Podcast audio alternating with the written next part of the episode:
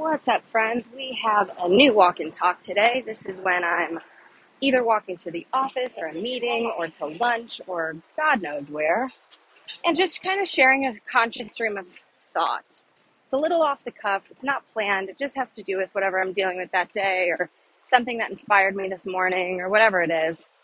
And uh, the cool thing is that today's episode is recorded on my AirPods. And if you've been following me for a while, this, my friends, is a win. So, very excited about that. Curious to see how the audio sounds. Uh, I'm also in New York, so you're going to hear a lot of New York sounds. Uh, anyway, happy to have you guys here. And today's episode, sometimes I like give you some harsh love where I'm like, guys, come on, let's think about this differently. Or hey, let's not do this anymore, right? This episode is for me. Because here's the thing I, working in corporate for a long time, you start to build a very thick skin, right? You're, I mean, I hate to say it, but like there's times that like you're yelled at or you're spoken down to or you're made to, you know, you're like embarrassed in front of people, whatever it is, where like over time you just start to like let things roll off you, right?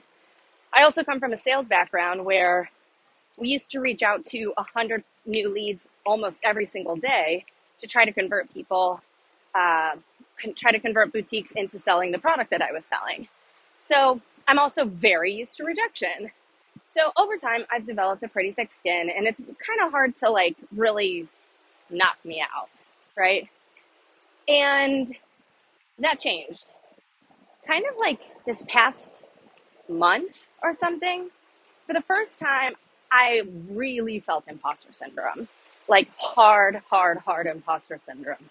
And here's the thing I felt it before where I'm like, I hope I do a good job for this person. Where I think a lot of people think imposter syndrome is like, I'm an imposter. It's more, it's important to me that I do a good job with this, right? So I felt that before. I felt, I really hope I don't let them down. I felt, I, this client means a lot to me. I feel like there's pressure riding on this, and I really, really want to make sure I step up to the plate. A lot of times we think that that's imposter syndrome. That's just you caring about the quality of your work, right? It goes too far when you can't actually take steps. That's when we have to make sure that we're intervening.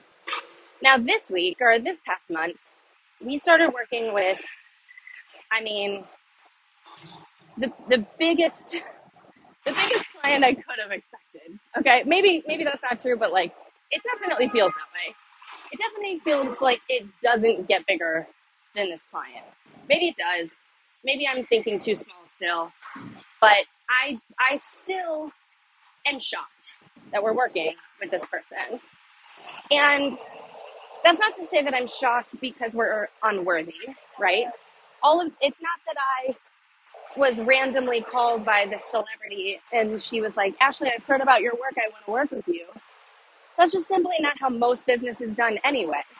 What happened is that I have connects in different industries. There are people who've been watching me for a while, who trust what I do, who've worked with me before, who know the caliber of work that I create. And she said, Oh my God, this thing's so loud. I'm just to like let him walk ahead. Um, she said to me, We need somebody for this person. She's starting a new business. We need social. We need, know, email. We're building this platform. We need support with all of it. This is all work that I've done, I could do in my sleep, right? So I said yes. Now, there's no problem in that. I can do this work.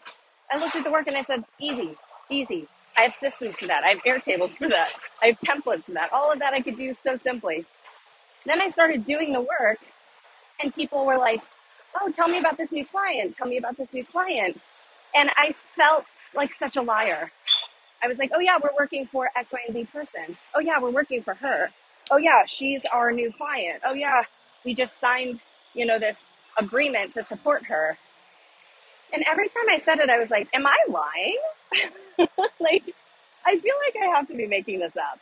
Like, there's no way that I'm actually supporting this person. There's no way that this is actually a client of ours.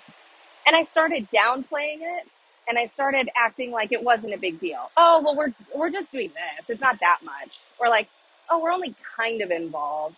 But it's like, no, we're actually like the team for some of these things. And it started to really take over my head where I was like, I don't know how to do these functions. I don't know how to do this job because I kind of made it where it's like, I don't know how to do it of that caliber. And at the end of the day, we forget that, like, when you know how to do a skill, it translates, right? It doesn't matter if there's millions of followers or a hundred followers, you still know how to do the skill. It doesn't matter. So, this is something that I've been wrestling with because I'm like, am I actually like, are we ready for this? But at the end of the day, I have to keep reminding myself that I was not hired for a big person to do X, Y, and Z job. I was hired to do a job, a job I could do in my sleep, a job I have processes for, a job that I know. And if it was anyone else, I wouldn't even blink an eye that I could do this simply in a clean capacity with really well built systems. So if you're experiencing imposter syndrome, I want you to remember that you're not being asked to do massive, massive things. You're asked to do a job that you know that you have a system or process set up. I have to get on the subway because I'm about to be late for a meeting, so I'm stopping here. But I hope you guys have a great day.